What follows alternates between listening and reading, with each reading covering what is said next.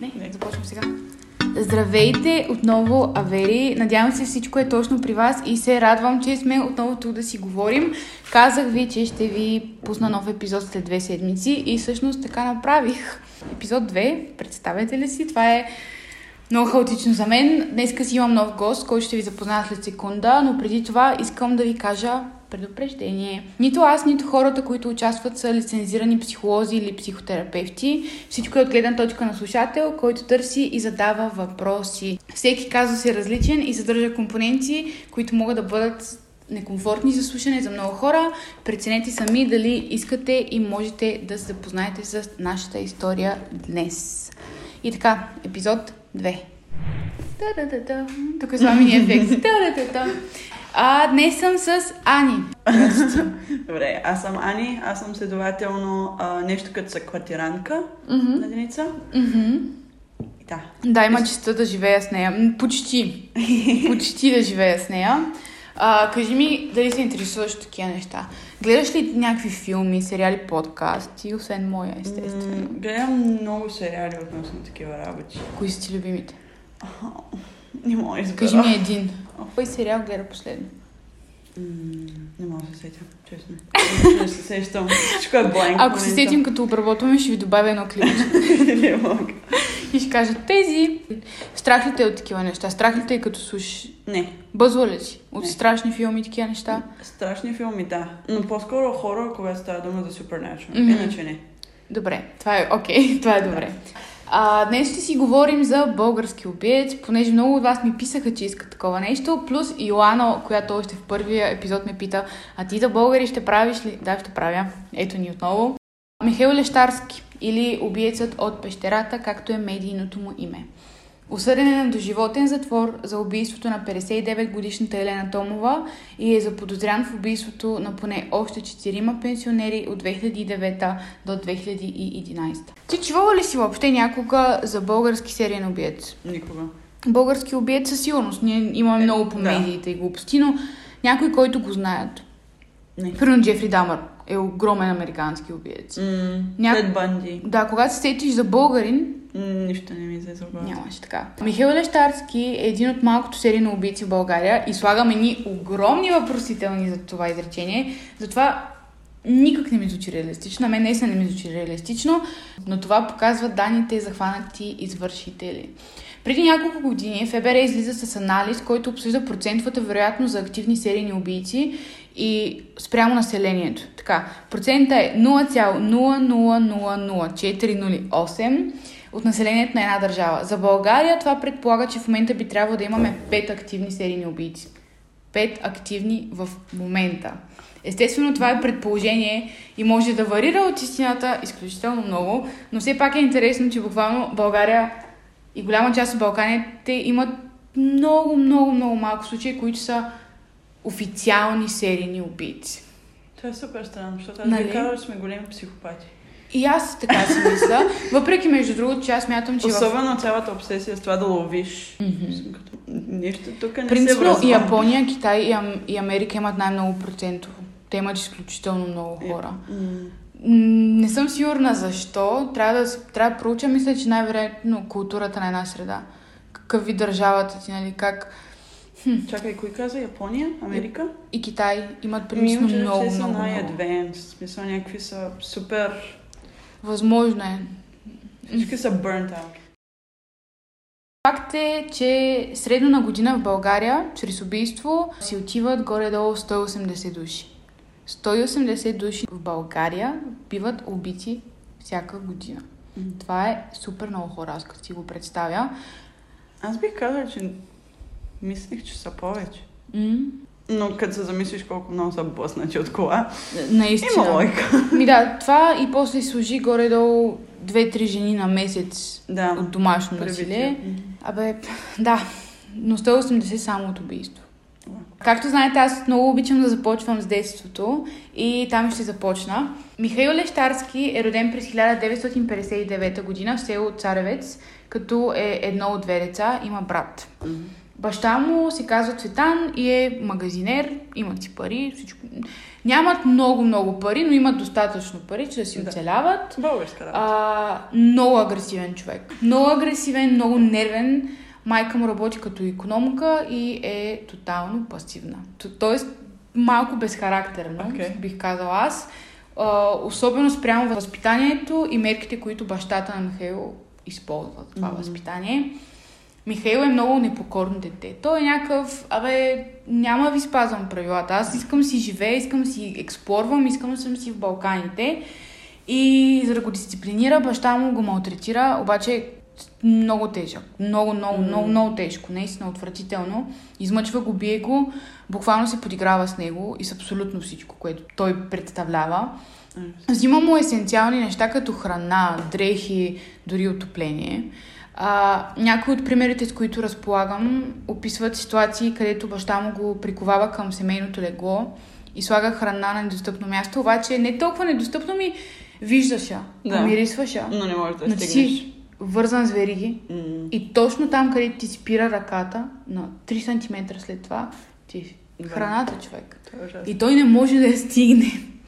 Връзвал Михаил към колата си и е обикалял в двора, оставяйки кожата му на рани, разпокъсана. Кожата му нали с рани, а той Мгм. вътре емоционално е буквално съсипан. Лещарски е бит с въже на мотор, вериги, кабели и почти всичко, за което може да се сетиш, мисля. И това се случва и майка му абсолютно никога не взима инициатива да каже спрете. И филма е, че не го бие само баща му, брат му Мгм. го бие също. Брат му допринася за това. Тази Той- жена каква допринася? М. Какво допринася това семейство? Нищо. И тя всъщност също го прави. Тя нахъсва баща му против детето.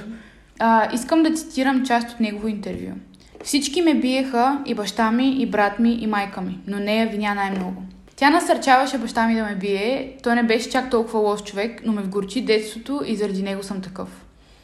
Заради историите на приятели, хората от селото и роднини, ние знаем, че това не е така. И баща му си е садистичен по природа. Агресивен, нервен, садистичен, а, изкарва си го върху хората, независимо кои са те, особено върху жените. М. Ако питате мен, Да. а, това си идва от вградена омраза към жените, просто защото той живее в такава динамика в къщата си. Властен баща, майка, която няма много какво да допринесе, особено за решения. Той е то с финансовия контрол, той плаща сметки, той скарва повечето пари. И колкото повече време минава, той превръща жените в слаби и жалки същества в главата си, които просто нямат право на глас. И искам да обърнете внимание, колкото повече прогресирам в историята, толкова повече ще видите доказателства за точно това. Омразата му за жените и как всъщност всичко идва от омразата му към майка му. М. Жена, която той твърди, че всъщност е предизвикала всичко лошо в живота му, Мога да видя а го е бил... защо. Мгм. Да, но го е бил баща му. Да. А той прожектира абсолютно цялата вина върху майка си, защото баща му цял живот, динамика, която му е показвала, е това, че Да. жените са слаби и мъжете са нали, върховните. Да. Така, може да си представите, а, това е много силно травматизирано дете, приема агресията все едно, буквално е слънце през август, най-нормалното нещо на планетата Земя. Трудно детство, не знае как да комуникира, не прави много приятели и мрази родителите си. Яйкс. Типичен тинейджър. Наистина, и яйкс. Това, това на мен ми звучи супер емоционално тежко. Аз като си мисля, нали, в училище какви неща са ми тежели, представи си да имаш и всички. Ей, това да знаеш, че си прибираш. И само ще преведа. Да. И, а, хора, естествено, малко късно в историята, но, а, както знаете, ние имаме традиция да си пушим по време на подкаста и това и ще направим сега. Дисклеймър. Живеем в Холандия. Тук е легално да употребяваме марихуана. Ще си говорим след 10. Здравейте отново. Михаил учи до 8 клас, но не завършва образованието си, като постоянно е в затвора и ареста заради различни грабежи. Мгм. Докато е в затвора, той отново е тормозен и малтретиран, дори има репорт, че е бил групово изнасилен вътре Сега да е... а, от няколко от затворниците. И въпреки това Лещарски просто се е въртял в един кръг, връщайки се отново и отново и отново там. За да избегне побой от баща си, Да. Михаил всяка вечер бяга от тях и ходи да обира хора. Ходи в къщи, влиза в злом. Реално го хващат и отново той е там. Отново е в затвора, отново е в ареста. Добре, Просто един омагиосен. един омагиосен кръг. Това приключва обаче, когато той става на 16. Това ти го казвам преди да направи 16. Да. А, когато прави 16, Аверичето го призовават да ходи на каза. Казарма. Не на каза. О, Аверичето го принуждават да ходи в армията. Защото и той си тръгва на задължителна служба и изчезва от село Царевец.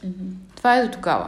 После прогресираме няколко години по-напред. Един ден, след като Лещарски е бил в дома си за седмица заради отпуска, той решава, че е време да се върне към полка си. Полка е дивизия, буквално. Окей. Групата Да. там, където служи. Да, мисля, че, мисля, че това е достатъчно ясна дефиниция. Баща му решава да закара него и майка му до близкото село, понеже току-що са си купили москвич. Искат да се разкарат, да си чилнат, Много да им е яко. Да се видят без москвича, да ги видят малко хората, да дигнат малко шум. И вече, след като той пристигна до целото там, където баща му го кара, той Михаил ще си хване влака и си тръгне, както и да е. Една важна подробност е, че баща му е бил пиян на псе. Говорят си тежко, тежко пиян. Ма някак се е събудил в 7 сутринта и си е кал ракиено време. И после всяка минута след това е била просто за доливане. Буквално много е бил пиян. Малко след тръгването им те катастрофират. Лещарски е невредим, но баща му е с чупени крака. Майка му е получила тежко състресение, което по-късно казват е причинило или поне значително влушило психичните й проблеми. Сега ще дам малко примери за нещата, които е правила тя. А, отвратителни са, наистина са изключително отвратителни.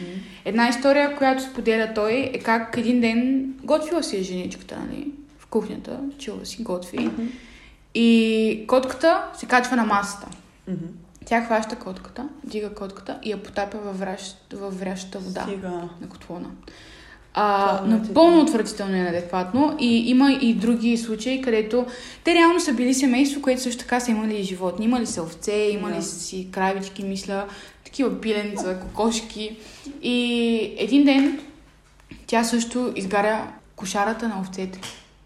Изгаря я. Изгаря, да, просто я пали. Без никаква адекватна причина. Е така. Ами твърдят, че заради катастрофата и заради сътресението, Да. което е получила, е влушило психичните проблеми. Мгм. Казва, че може да ги предизвикал, но имайки преди, че е гледала де... мъжа си как пребива, Да. връзва детето си като дете. Тя вече ги има. Те са доразвили. Да, буквално още са били си там. Просто не са били излезли на повърхността. Известно време след това, цялата история с катастрофи и глупости, собствената майка на Михаил го обвинява за изнасилване. Изнасилила е майка си. Моля? Подава, тя подава сигнал, че той е изнасилил. Признават го за виновен и е осъден на 18 години затвор. Дълги години отрича това и казва, че тя е излагала за да го накаже. Преди две години, 2020 година, той най-накрая признава в едно интервю. Ще споделя отново цитат, защото смятам, че е много важно да чуеш нали, и да чуете как говори той. Това изнасилването не е наказание, това е облегчение за една жена, коя жена не иска е Споменах по-рано за отношението му към жените и начина по който ги приема. Тук отново виждаме пример. Както казах, получава 18 години затвор за това престъпление, остава за трешетките 13. Малко след влизането му в затвора, майка му получава инсулт и спира да говори. Минаваме няколко години напред и Лещарски го описват като отличен затворник, но лош гражданин. И след 12 години и половина за трешетките е освободен през 2005. Михаил подновява кражбите и ограбването на богати хора, като по различно време е затварян и освобождаван отново и отново и отново. Искам да кажа нещо да вметна. Да. Баща му му е предложил да се върне да живее в дома им, Мгм. при майка си. Да. И днеска, защото гледах едното интервю, и той го разказва това и се чудиха, бе, то е добре, ли? Буквално жена му го е осъдила, че сина й и е изнасилил. Да. Сина е излиза от затвора и мъжа казва, ела върни се вкъщи при мен и при майка ти. Буквално може да видиш откъде идва, е той не прязан Да. към жените, бе той, баща му просто той не го Просто смята за нищо. Връщай се. От 2005 до 2008 година той работи в хотелски комплекс Чайка в Враца като общ работник. Той е описван като добър, трудолюбив служител, но един ден Точно един ден след като му изтича а, този изпитателния му срок, Мгм. той откача, побеснява, чупи прозорците на абсолютно всички коли и служебни автомобили, камиони, всичко и избягва. Просто бяга. Някъде тогава, чувствайки, че не може да се впише в нормалното общество, Лещарски започва да живее в пещери около планинската верига. Оцелява като яде 3-4 супени лъжици мед всеки ден и ловува животни с лък, който си е направил сам. Добре, нашия Тарзан. Окей, Тарзан. Тоест, браво, брат. Говори се, че дори е ял прилепи. Прилепи? Да, ловил е прилепи и е ял прилепи. И катерици, и всякакви такива неща. Ходим. Ходим. Та, тоест, 80% от времето спи по пещери и 20% от времето в къщи, които влиза взлом в тях. Мгм. И краде през това време постоянно, Да. естествено. Телесен живот. В продължение на 4 месеца той се крие в къщата на един виш сакилиник в село в съседство с неговото. През цялото време той заплашва да убие мъжа и семейството, ако кажат на полицията. Посяга им, бие ги, удра ги с табуретки и буквално тормози и жената. Той спи на тавана им, слушай, това е култово. Той спи на тавана им и прави дупка в пода, за да вижда какво става долу, защото е параноичен те ще се обадят на полицията. Искам сега да си представиш следната ситуация. Събуждаш се сутринта и си чилваш във вас. Обикаляш и изведнъж поглеждаш нагоре и виждаш една дупка и в нея едно лице. Скандал, човек. Бих Наистина. Да, бе, как тия хора са се връщали в дома си? Ще гледам аз нагоре. Добре, ме, те може да се И той ще ме гледа. Не, не, не, знаели са, знаели са. Така. Сега вече имаш някаква представа който е, нали? Знаеш за детството му. Твърде много знаеш, знаеш горе-долу за живота му. И сега е време да започнем с Елена Томова. Аха. На 27 август 2009 година Елена Томова, 59 годишна жена, която по принцип живее с дъщеря си в София, се прибира в вилата си в село Владо Тричков. Мгм. Там тя открива, че някой е бил в къщата и е спал в нейното легло. Вратите били затворени, но а, има прозорец, задния прозорец на кухнята е изчупен. И тя вижда също така мъжка шапка на земята. Вижда няколко отворени консерви, няколко буркана и една бутилка алкохол. Това е. Не, не е крал нищо скъпо. Не е взел тех, техника, не е взел нещо нали, сантиментално, абсолютно нищо. Значи Томова си мисли да се обадя ли в полицията, бе няма смисъл да се обаждам и се отказва от идеята си, нали? А, искам да ви дам малко детайли относно къщата. Вилата е отдалечена от всички къщи. Днес аз като гледах, показаха, нали, потърсих къде е, видяхме и тя дори кола не може да се качи догоре. Колата става малко по-долу и трябва да вървиш до къща. Тя е просто в, Да. като в гора. Мгм. Няма къщи около нея. За всеки случай Елена взима една брадва и я прибира в дома си до нея. Просто ако нещо стане, нали да е защитена. По-късно тя пита съседката си дали може да спи при нея. Но съседката я отказва, тъй като имала гости. А, скоро след това, докато се опитва да чете книга, тя чува как някой отваря дървената порта. Мгм. Този някой се оказва Михаил Лещарски, Любимец. мършав, с дълга брада и общо взето пълна мизерия. Мгм. Искам да ви кажа, че този човек твърди, че е вървял по 30 км на ден. Той от дете винаги е обичал да влиза в някакви, да се катери, да влиза в дупки на дървета, да влиза в къщи, влиза в зома във всички къщи, просто защото Да. той е искал да влиза в някакви места хора. Буквално искал е винаги да бъде в Балкана. Той казва на мен стандартния живот, живот никога не ме е влечал. Мгм. Предния ден Лещарски се е качил на влак от Мездра за София и е пристигнал в Владо Тричково, където обикаля, спи в изоставени къщи без врати и прозорци, преди да продължи да си обикаля. Неволно стига до къщата на Томова, като влиза през чупения прозорец от задната страна и започва да търси храна и вода. Тоест, той не е изчупил прозорец. Не, той е бил щупен. Окей. Лещарски намира и пие бутилка джин Яде малко консервирани гъби и краставички и след това изчезва. Връща се няколко часа по-късно и там се среща с Томова. Жена на 59 години, висока 1,60, пълничка, с руса коса, облечена в рокля и жилетка. Мгм. И нейните трелички, котини трелички, като една баба, защото тя е баба. Тя е баба. Той иска от нея храна, тя веднага му дава хляб и нещо за хапване. Михаил признава на Елена, че е имал намерение да спи в къщата и след това пита дали може да си изготви омлет. Тоест, здрасти, знам, че живееш тук, аз може би влязох в злом, може ли един омлет? Може да си Какво? направи някакви яйца, И брат. тя казва, да, брат. Да. Не съм Тази жена Тя е казва- много объркана. Тя казва да, естествено, тоест. Докато той си прави яйцата, Томова се обажда на дъщеря си Зорница. Мгм. И казва, в къщата ми имам гост, мъж, а, ловец. Казва и нещо странно. Говори за мъжа си и как той спи в близост съседната къща. Ама те са Окей. разведени Да. и нямат контакт от 10 години. Жената се е опитала да сигнализира за помощ на дъщеря си, по начин как, както Лещарски няма Да. да разбере и за съжаление не се е получило. Дъщерята не е разбрала Не. какво се опитва да направи. Не, Не. не. не е разбрала. След като вечерят и пият алкохол, което е много важно в неговия случай, тъй като алкохол е средство за отключване на агресията Мгм. вътре в него, двамата излизат да пушат по цигара. Той я пита да спят заедно, тя отказва и това супер много го изнервя. Щом се връщат вътре, Томова започва да му води лекции относно Библията и Бог и как едва ли не Бог е причината да не спи с него. Тя е част от свидетелите на Яхова и иска да му разкаже и евентуално помогне в кавички, слагам в момента. Да, а, няма да стане. Това обаче много го вбесява, защото му напомня за майка му. Къде е бил Бог, когато го бият? Къде е бил Бог, когато той е бил гладен? Къде е бил Бог, когато са го връзвали за леглото? Къде е бил Бог? Къде е бил Бог? През цялото време това му Да. се върти в главата. Лещарски бута Томова от стола. Тя грабва брадвата и се опитва да се защити, но не успява.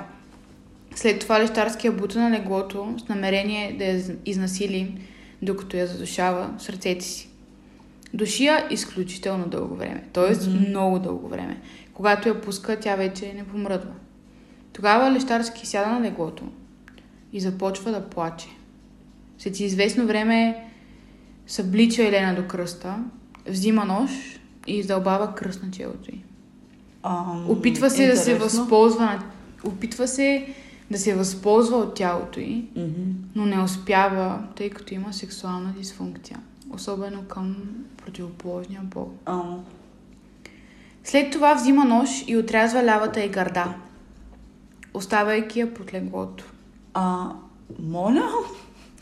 Това тук също много показва отношението му към противоположния пол и неговите главни от- отличителни бележи. Да. Гърдите на една жена.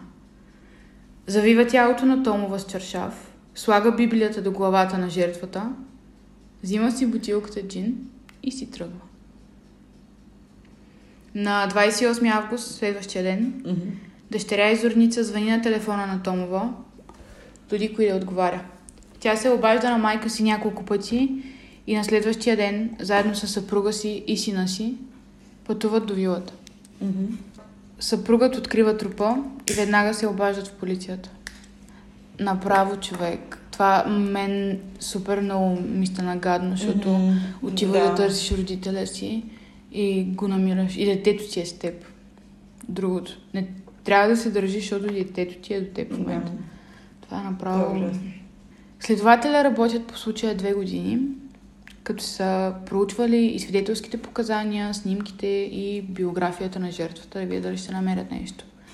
Правят профил на убиеца и определят, че, слушай, убиеца е над 35 години, мъж, българин, с основно образование, без постоянна работа, без семейство.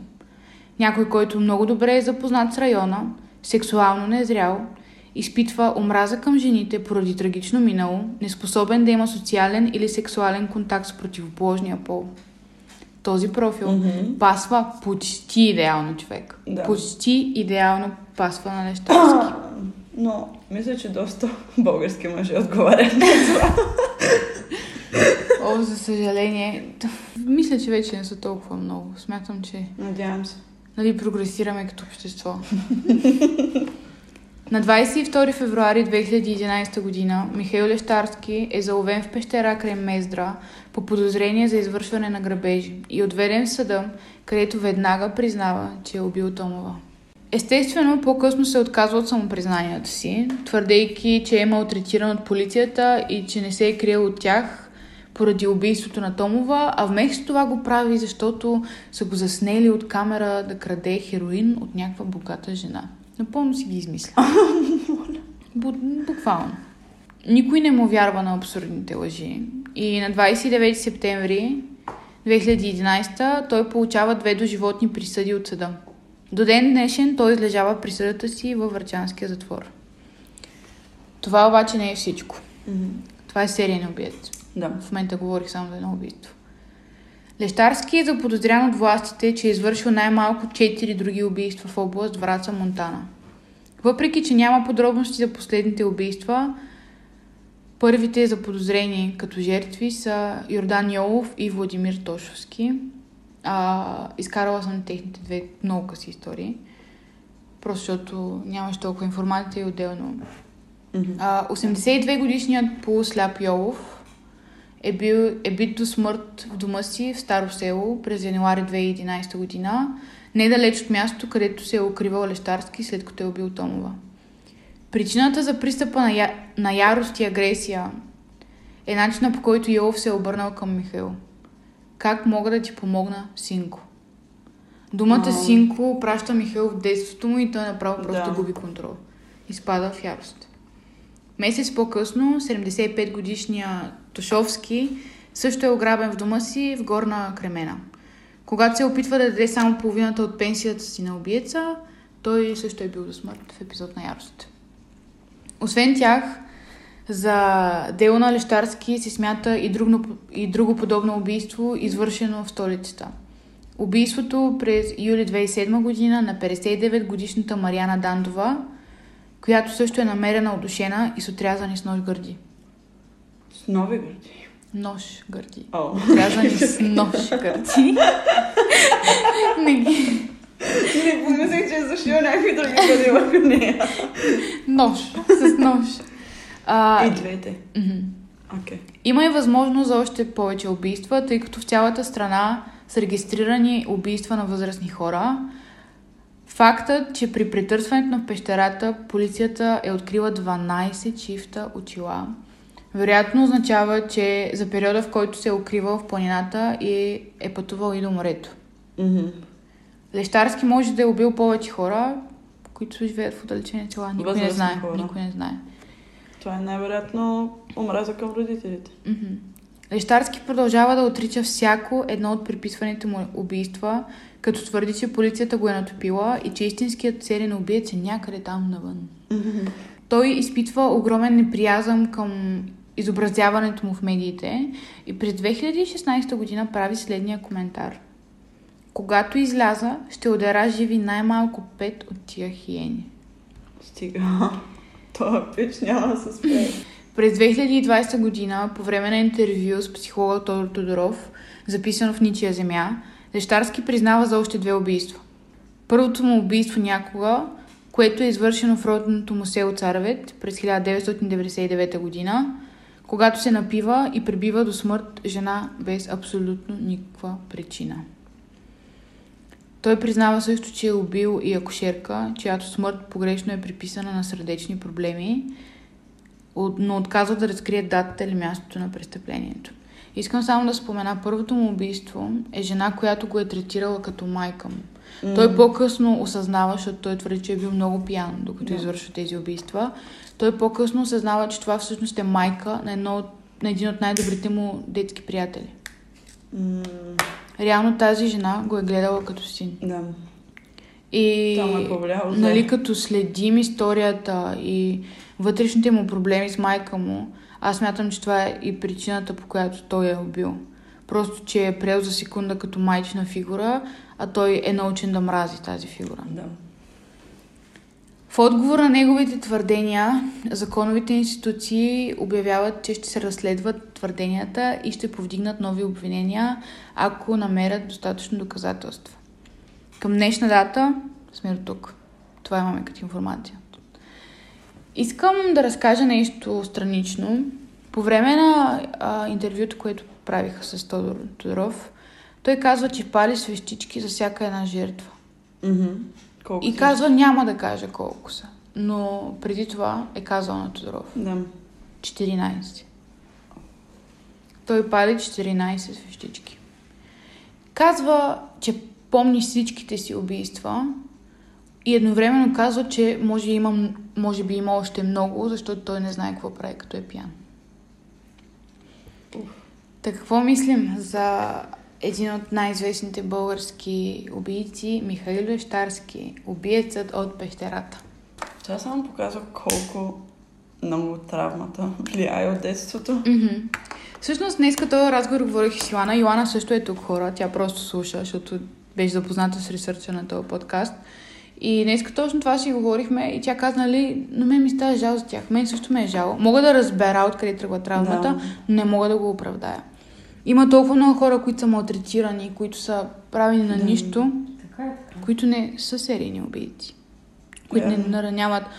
И все пак м- родителите са виновни. Родителите са тези, които са трябвали да го които не са защитят. готови да бъдат родители или Той няма, не трябва да, да, бъдат той няма никога. нито един човек към който да се обърне. Да. Нито един човек в семейството му, брат му против него.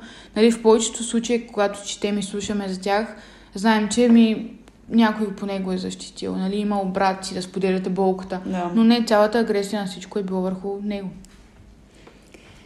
Да, интересно ми е какво мислите и вие, както винаги. Ще се радвам да ми кажете. А, това е епизод 2.